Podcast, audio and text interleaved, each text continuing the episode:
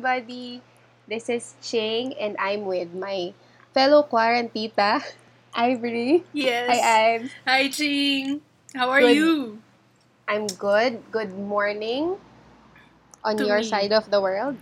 Good And- morning to my voice. Good morning to your voice. Maganda naman. It's good afternoon you. here. We have how many hours Mhm. of time difference? Four hours. Four hours Okay. tayo.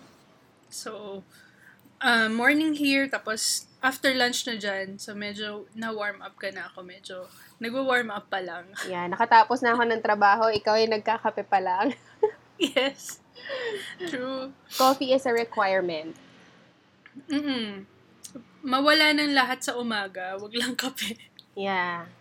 Why? My, my, Sky asked me why. What's your answer, Ninang?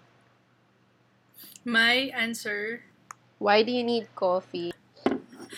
Wala lang. Kasi, I need coffee. I, dependent na ako sa kape sa umaga.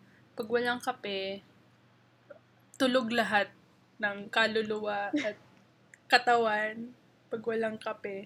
Yeah, same, same. Thank you nga pala dun sa 12 listeners namin of our first episode. I think ako, ako yung anim. And ako yung Tayo anim. yung Ako yung other anim. yes, thank you. Thank, you Thank so much for listening to us. Yeah, please give us feedback and let us know what you want us to talk about. Yes. Uh, Total- DM us. Total, do 12 lang naman tayo, di ba? So, Oo, DM us. Join our conversation. Let us know. yeah. um, you know, anything you want to tell us. yeah. Pero, ano, yung mga kapatid ko, mga fans sila. Yeah. So, oo. thank you. Talagang, Ba't yung mga kapatid yung- ko, pag sesi- ipapaano kung i-require ko din sila. Oo nga, i-record mo din. Yung mga friends natin, thank you so much for listening. And Yes. dahil dyan, may episode 2. Yes, nasundan. Nagkaroon kami ng ano, encouragement to continue on this mission Yes. to to Yeah. Chika. yeah, to make chika. So,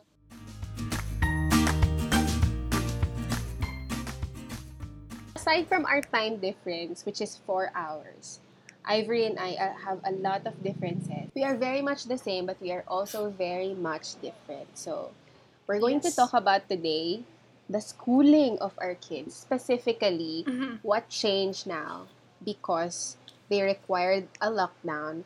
So, what changed in our kids' um, schooling? Specifically, I want to focus on Lyra. Lyra is Ivory's daughter. Lyra's schooling.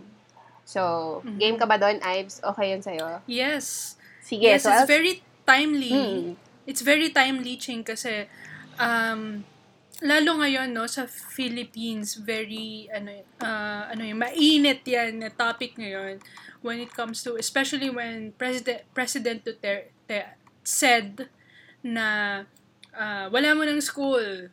Okay, so a, lot of, a lot of, um, there's a lot of talk, you know, um, yung mga parents, there are parents who are, they're looking at the, um, ano ba yon The, The half, half, the, the glass half Half full. full. parang ganyan.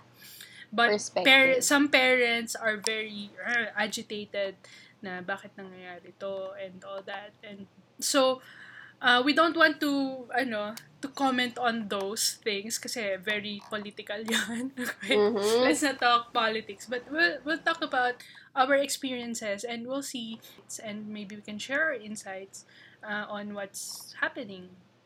Now, Yeah. diba? Okay, so I'm gonna start off the conversation by asking you, what school does Lyra go to? So, um, uh, the type of school of Lira, kasi here in the UAE, we have a, ano, uh, we have a different, a lot of different kinds of curricula.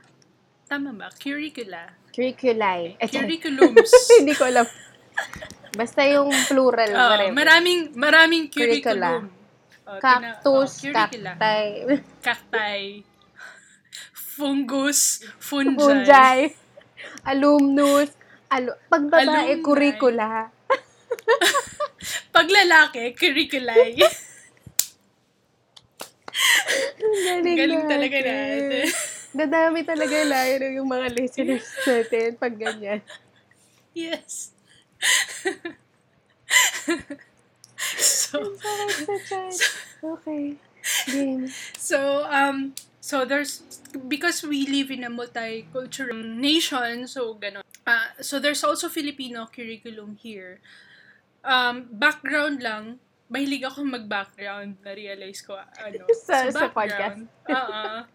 madaldal talaga ako sorry naman Kailangan may mga backstory. uh, backstory. So, yung typical setup kasi ng, ng mga Filipino expats here, um, they go, like, the children go to, Fili- to a Filipino school and then typically they go back to the Philippines for college. Mm. Diba? Ooh, okay. The option to go back to college, to go back to the Philippines for college is, if it's not the cheapest, it's one of the cheapest options, diba, for college. And so, for us, for Lira, we chose uh, British curriculum. Layo. So, we chose a British curriculum for her. Why? Um, why? It's actually a leap of faith. Kasi, um, we wanted uh, to give an opportunity for our kids to have more choices in college. So, we want them to not be limited na sa Pilipinas lang yung college nila. Although, of course, there's nothing wrong with with going home to the Philippines, diba? Um, Yeah. I, I still believe in in good quality education in the Philippines. Mhm. Lalo kung UP ka. Go UP. yeah, UPLB to be exact. Med, med to be Okay. exact. Sorry. okay, but but um we wanted we want them we just want them to have more options. Um, if at the end they want to study in the Philippines, diba? Or in the end we cannot afford to send them anywhere else. At least we took that step of faith.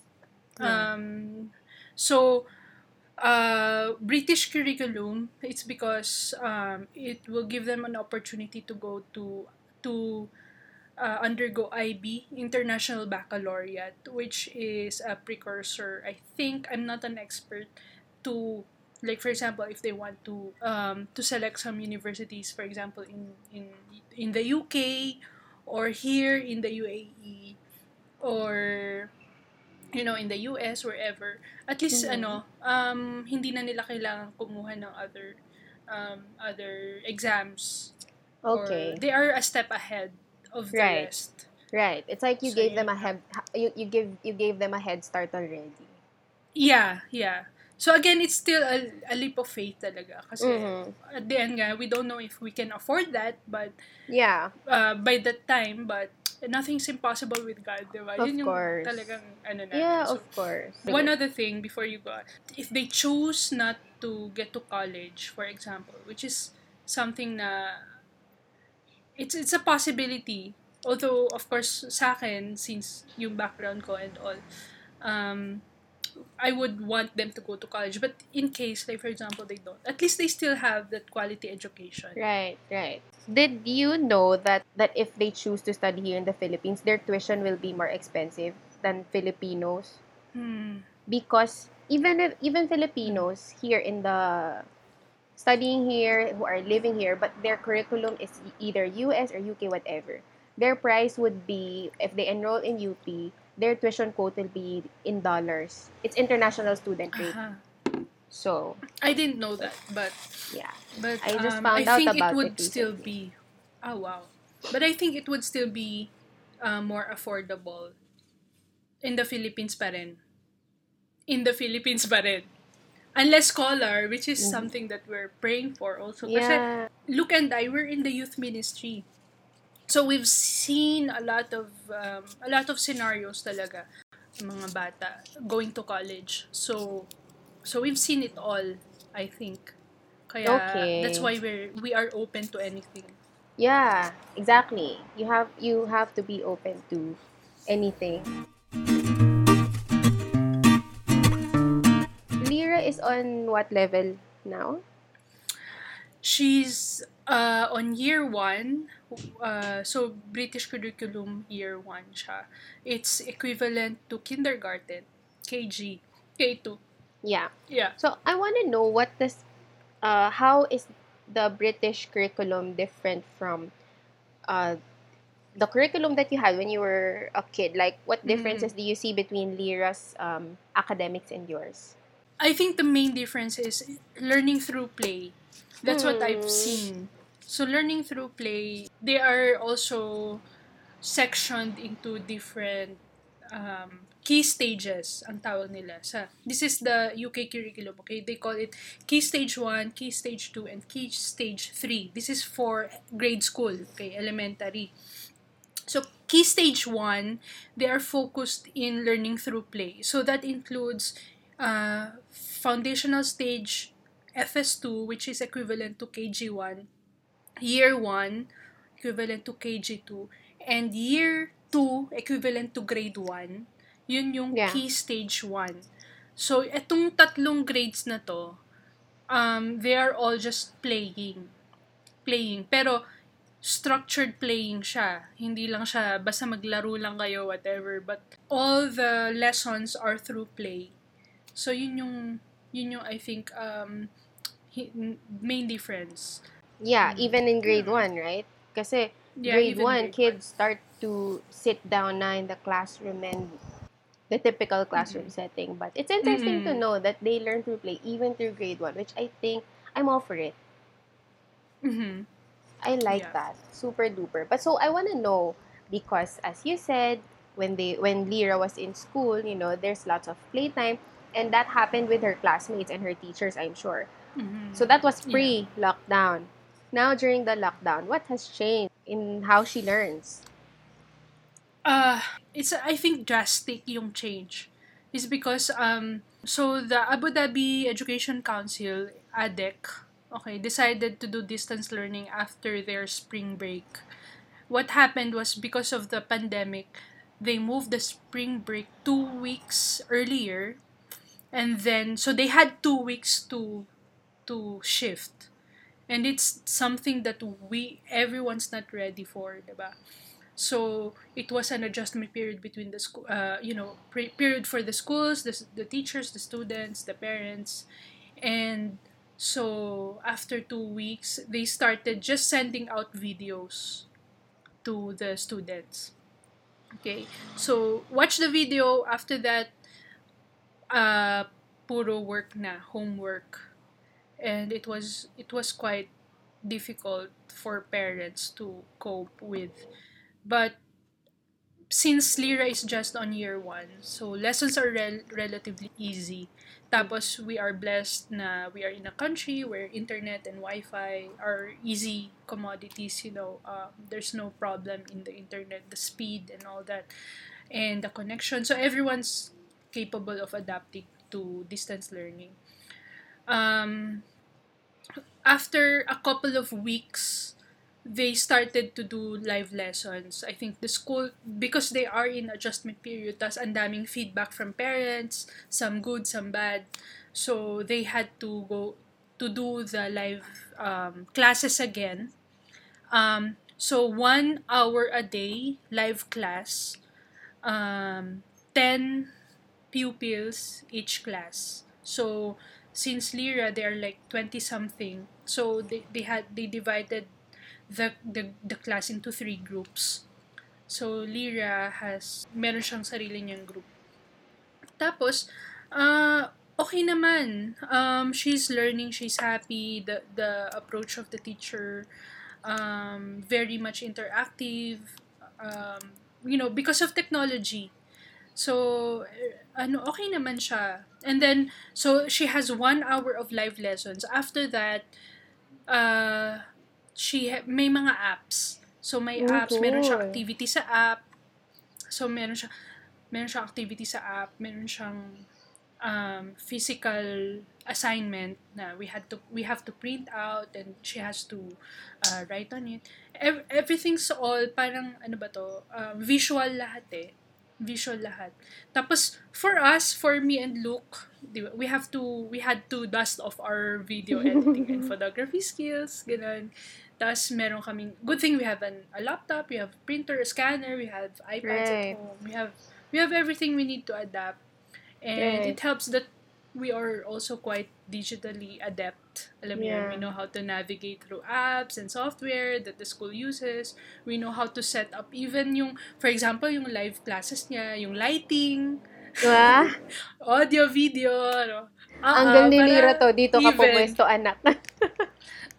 para even, di ba? Para makita siya ng teacher niya Yeah. na maayos, hindi against the light, di ba? Kasi iba pa rin yung dapat makikita ka ng teacher. Diba? You'd be you'd be surprised, Ching, that a lot of parents are struggling with these things. But for Yeah, us, for we're, sure, we're yeah. okay. Um, okay naman. I think like for me, I'm not really bothered at all. Na is she is she coping? Is she learning? Because um, at the end of the day, we're all safe. That Yes. she still she still has uh uh lear you know she's still learning somehow ganon so and she's enjoying it. Yeah. nag-enjoy siya. We're she's enjoying it. We uh we get to do work together school work Right. together. So so it's okay. Lalo na yun. Year one pa lang siya so it's okay. Yeah. she can read. She can do math which is happy na ako doon Yeah. It basically shifted to online, right? Yeah. It shifted to It online. shifted to meron pa rin, online. meron pa rin, meron pa rin um, teacher, uh, meron silang Arabic, still Arabic class kasi ano yun eh, requirement yun dito. Parang sa Pilipinas lang may Filipino class. Dito Mm-mm. naman Arabic. Tapos, Okay. Um, may PE. So, may PE rin sila. Doon lalabas yung video kasi you have to take a video of her doing the Cute. PE stuff. Tapos, we have to submit the video through Microsoft Teams. Lahat Microsoft Teams, lahat. Tapos, um, meron silang every Thursday na class assembly. So, she get to see her classmates. So, all in These all, are her old classmates and teacher prior to the lockdown. same, yeah. Yeah, Yeah. that's why. Yun, That's why it's also one of the. I think it helps that she already knows the people that Mhm. she sees on screen. Because otherwise, Yeah. the, for the start of the school year, I think it can be tough for Mm. for kids. Because I have a Yeah. friend whose child had a warm up meeting with a new class, and he didn't like it. But when the their old teacher decided to bring together the old classmates, you know, kung sino yung mga kasama nila last year, they brought, they brought them together. The kids had so much fun. Yeah. So I think it really helps that, you know, they're exposed, especially digitally. I mean, how are you gonna build relationships, diba? Especially with kids, they need to really see eye to eye and all. So I think it Mhm. really helps that they keep, they kept the class. Yeah, true. Actually, that's one of my concerns for the next school year. We we still don't know. Um, Right. There's no such announcement. Hindi katulad sa Pilipinas na medyo nag yung mga politicians nag nagsasalita sila. Dito kasi nothing eh. Nothing is final until it's final. Yeah. So, um, no, parang wala silang ilalabas na anything until it's final. They're Right. not, they don't particularly like rumor, mongering, mga ganun.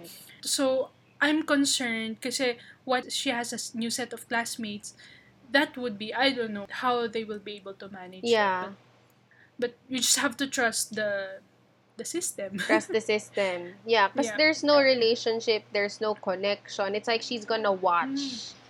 It's like Mm. she's Mm, just no gonna watch a, video. Yeah. Right. Mhm. How many hours a day does do you do you spend in Lyra's education now? Oof. Um, I think from 8 to 5, like, until it spills over. Para siyang work from home, Ching, na Mm, walang structure. And this is something that we struggle with, actually, because children like structure. Right? mm, right. they right. like na okay at this time so this is what i like about um about school regular school because there's structure right. that you don't have to think about it as a parent you trust Right. that when you put your kids in class they set a structure and that's it yeah. this is what we have experienced diba Mm-hmm. so at home it's so difficult to create a structure for for kids because we are working from home Yeah. and it's quite unpredictable because I would be doing something. I would be busy, for example, at this time. And this time should be a time for me and Lyra, for example. And I'd be busy busy. So I'll send her off doing something else just for me to finish what I'm doing. This is a struggle that that, Yeah. that we have. So sometimes it would spill over talaga like at 5 p.m. we'd be doing um, PE at, or or at 7 p.m. would would be doing uh, her Arabic homework because her dad helps her with Arabic kasi ako Mm. talagang boplaks ako sa Arabic. Pero si Luke kasi Sino ba? si Luke, he... wala talaga. As in, zero. Hindi naman zero. Like, like, One. I just, no, mga one. One ako sa Arabic, no. Give Pero yourself si some Lu- credit naman. Mga one. Ah, ano, ah, mafi, malum, Arabic. Okay, sa mga Arabic dyan. Um, it means I don't know Arabic. okay, okay. Ah, si, Li, si Luke, he studied here for a year. Right. in high school. Kaya, meron siyang quite an exposure din. Uh, uh, one year's worth of exposure in Arabic class. So, Mm-mm. yun, sometimes Luke would go to the office and then they, we'd wait for him to come back. Then that's the only time we'll do the Arabic activity. Kasi, um, yeah, so, ang hirap. Mahirap Yeah. siya. Right. Because you're adjusting also because you're suddenly Mhm. working from home and then Liran also has to take ho- to take school to the Mhm. house. And Yeah. there's Ava Yeah. who's still a Yeah. baby. So I can imagine how difficult the adjustment Mm-hmm. is. So can you say that that's the biggest challenge right now of distance learning Yes. at home? Yeah. Yes. It's honestly not my cup of tea. Kasi I thought I wanted this to help my my child learn because I love teaching. Mm. But Yeah. You do that in church. yeah. yeah. And yeah. But because of my work, Right. um, because I'm still working, I don't have the resolve, I don't have the patience. The process that goes around it, it I don't particularly like it now. now, because yeah. I'm, I'm working. And uh, when you ask, if you ask Lyra, you know, if she likes it or Hmm. not, she would say she likes it because she's with us. Uh, she likes that we are together at home. Right. I would ask her if she misses the school and her classmates. Um, she says she says yes. Um, she misses you know the the whole thing, but she said that she likes the distance learning better. It's because because she's with us. Yeah. But but I told her, you know, there will be there will come a time when mommy and daddy will have to go back to work, um, and then she'll be alone here at home with Ate, you know, our helper and Ava, and then that's when she realized that she wants to go back to regular Back school. Yeah, so she's only willing to take school to ho- to the house if you guys are all there. Yes. But Yeah. the thing is, it's Mm-mm, so interesting that kids like Lyra, they're very resilient. If something like that happened to us at this age, like what's happening to us right now, you know, Yes. we don't take it as well as them. Mm-mm. They Yeah. welcome the changes, they're excited about the changes as long as they're with their mom and dad. They're okay Yeah. with it. They're really Yeah. more resilient. Like with Sky also I tried to process with her, but it seems like there's not much to process. She's okay. She's okay with anything. It's Mhm. like it's it's me that I'm worried more. Mhm. But Yeah. really, they are really stronger than we give them credit for. Yeah, I think um, as long as we don't show them that we are panicking, you know, they are confident that we are, you know, the way that we show, you know, them na parang everything's okay. You don't have to worry. Exactly. So your disposition about everything that affects theirs as well. Yes. If you are reactive, you will, your kids will be reactive. Mhm. If you are proactive, you, your kids will be proactive. If Yeah. you're chill, then most likely they will adapt that because Mm. we are their example. So, Mhm. so in this less Yeah. than ideal situation that you have right now, that you have to adjust and you have to make do with what you have, etc., etc. Are there anything that you're really liking? Like, what are your favorite thing about what what you as a family are going through right now in terms of Lyra's learning? Um, I get to see her progress. Yun yung parang ang sarap makita. her progress. Um, because I rarely see that pag regular school, like when she goes to school, when I go back home, we would just uh like we would just review and then I wouldn't know what will happen, you know, the next day. So seeing like for example her interaction with her classmates, he- her interaction with her teacher, seeing, you know, how how she's learning and also her learning style. Yeah. Um, na-realize ko pareho kami. We are sobrang fidgety.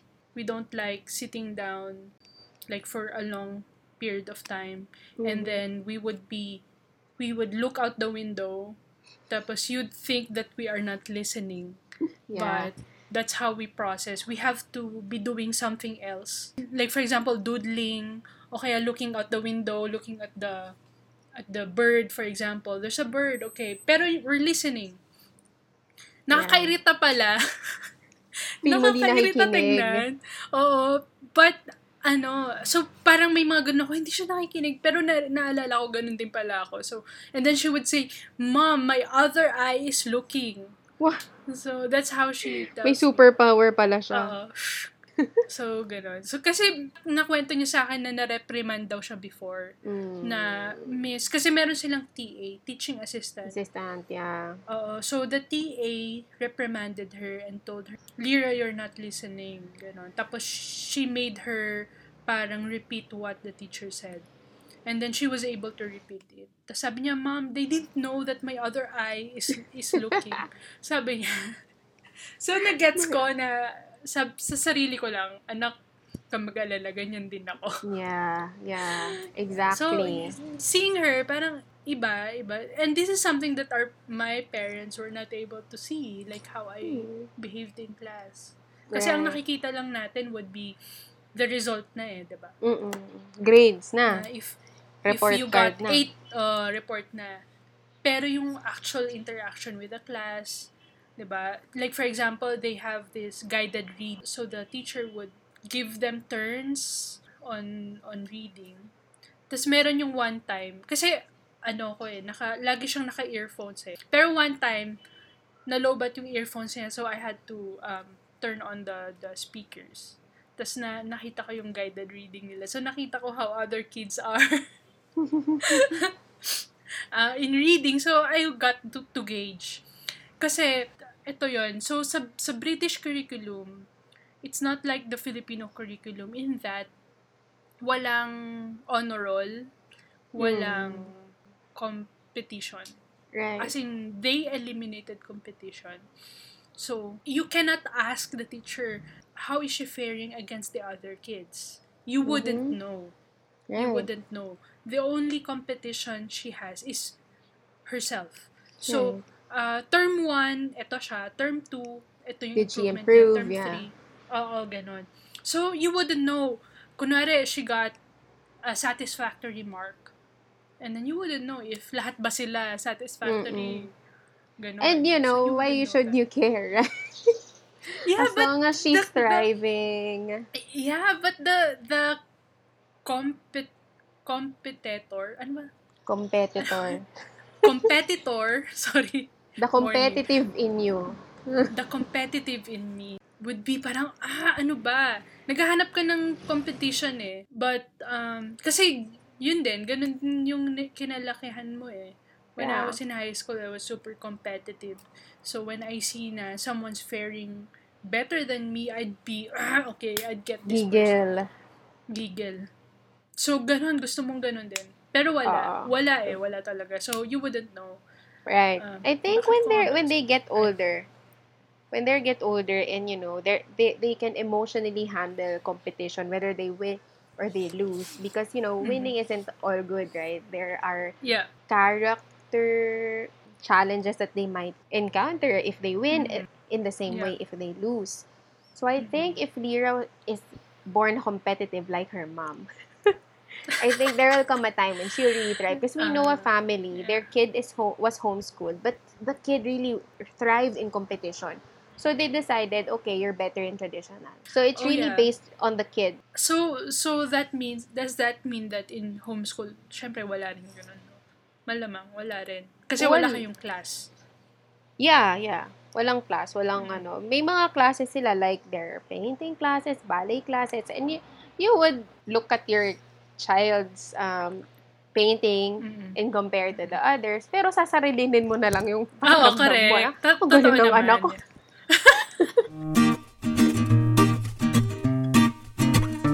So, uh, what I'm getting from this, out of this, is that when you're, as you see Lyra, how she learns at Mm-mm. home, you get to know her better, right?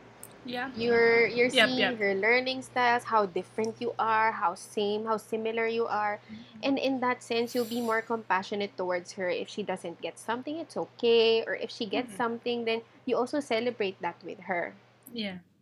Do you have any tips based on experience? What do you think can because a lot of moms, I mean, I think all moms would have to be the ano man tawag doon, facilitator as their Yeah. children um shift to online Dis- distance yeah, learning. distance. You have to always remember uh, the time when you were a student. I know it's Mm. it's difficult, especially yung mga younger years. It's Mm. difficult, but you have an idea. You at least, 'di ba? Kahit na very vague siya, an idea yung emotions mo during that time. Yung emotions mo no- not figuring out how to do this, how to do that. Don't compare yourself to your to your child. Don't belittle them. Kasi may mga times talaga na I'd push Lyra. I'd really, really push her hard. Especially, nahihirapan kami. Kasi, ano, uh, in other classes, she's okay. Like math, science, uh, English. Um, I'm happy with with everything. Ang may ang nag-struggle talaga kami is Arabic. Mm. And we'd push her, we'd push her, really push her with Arabic. And to the point na may crying, may wailing, and all. And and it's so difficult to navigate that. And one thing I, I realized talaga is, as long as your child does her best, right. you know, kasi I always, I'd always tell that eh. Kasi like, for example, in, in, um, in phonics, spelling, they have, they always have a spelling quiz. Tas I'd be sad when she, I'd be happy when she'd get like 10 out of 10. Mhm. Pero minsan meron siyang 6 out of 10. Ganon. Mm. Tas I'd be, yung sa heart ko, eh, parang bakit? Hindi mo matanggap. Akala ko ba matalino ka, anak? 'Di ba? Bakit ganon?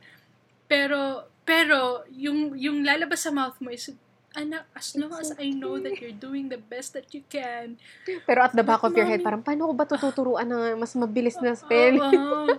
Tapos sasabihin niya sa akin, why are you sad that I didn't get 10 out of 10? Mm. Di ba you taught, you, you told me, remember you told me that as long as you, I did what, eh, as long as I did the best, parang I, I Mhm. poured out my best, parang it's okay. Yeah. So, ano, ako yung nakakorek lagi sa ganung Totoo aspect. yan.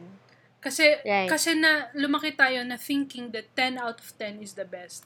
Right. But- and mistakes are not to be celebrated. Mistakes are bad. As in, they're bad. Yeah. So, you have to find the right balance. You have Exactly. to be able to contain yourself. Kasi, Yeah. especially if you grew up having that kind of environment that 10 out of 10 lang, nothing le- nothing less than that. Ganon. Mhm. Um, especially tayo, di ba, sa UP, di ba? Sobrang competitive. Ah, yeah. Um, hindi sa UP, pero before. Before UP, when we were in high school, that's why we were able to go to UP because we were so competitive. Um, Totoo sa UP, yan. wala eh. Tre- ka- makatres ka lang, masaya ka na. Totoo din yan. Pero prior, when we were in high school, sobrang competitive. So, I have to, again, that word, unlearn, unlearn Yeah, that. exactly. And remind myself that as long as her character is in check, that's the most Right, important thing. right. But, but it's more easier said than done. Right. Because, yeah, exactly what you said. We grew up identifying ourselves with the grades that we got. Whenever you meet somebody else, your parents would introduce you to somebody else. Anong grade ka na? And then if you're honor roll, your parents would tell you, Mhm. honor yan. If Mhm. not, wala. Mm-mm. Naku, yung anak kong we were, kakabit natin yung grades natin eh, when we were Yeah. growing up. And it's Yeah. right. Even I, even as I homeschool, I have to catch myself whenever I feel like I'm pushing too hard. I have to step away and remind myself, why am I why why why, why are we doing this? Why do we have to teach them these um, these things? Why does she need to learn math? Why does she need to learn science or English or whatever? And we're prone to being too hard on them because we feel like they're extensions of us and that what we Yes. teach or how they are um, how they are performing we feel that it reflects on us and yun nga, just like what you said di ba you want them to have a head start and so we feel like if they're not getting a lesson or- if they're not getting a high score we feel we might uh, feel we're falling behind oh my gosh anak paano na yung Mm. kinabukasan mo Yeah. Yeah. parang we have to catch ourselves really so Anong iisipin ng mga step away kapitbahay? times like that Sorry. Oo, naku, naku, naku, no. Proud na proud pa naman ako na tayo ay homeschooling tapos ganyan. Charing. But yeah, you're correct eh. Talagang best effort and I'm still learning this but every time. There was a time when as you um, sit beside your child as she learns, you would see that um, she has strengths and she has I don't want to say weakness, but she has things that she needs more time in. With Yeah. Sky, there were things that we had to spend a lot of time in. And what I learned is that there will come a day when suddenly it will all make sense to her. Like Mhm. four days, four consecutive days, we would do the same math problem, math addition over and Yeah. over again, and she wouldn't get it. And you would feel in your head, is she not listening? Is she Mhm. not taking me seriously? But really, in their limited minds, there might they ju- they just might not be ready for it. So what I learned that is that I step away. Okay, let's go back to this next week. Let's do something else. Let's not dwell on this because it can also do harm on their self-esteem. Like, I'm sorry, I'm not good at math. I heard Sky say that some one time, and Oh, wow. that's when I realized I have to change something in the way that I'm I'm guiding her in her learning. You're not not good at math. It's just it's just that everybody takes time in learning. So we stepped away from that and after a week she got it already. We wanna we wanna like teach them or show them that whether or not they got things right, Mhm. as long as they gave their best effort. As long as they had fun doing it. As long as they enjoyed the process. Because that's that's when they are happiest. When they figure out something Mm. and they know that it's because of what they did. Like i finally did it. It was not Mhm. spoon fed to them. Yeah. And it's not because Yeah. they're doing better than others it's because it's a win in themselves Yeah. Mhm. so I think that's that's what's really important in both in homeschooling and in distance learning, in learning in general.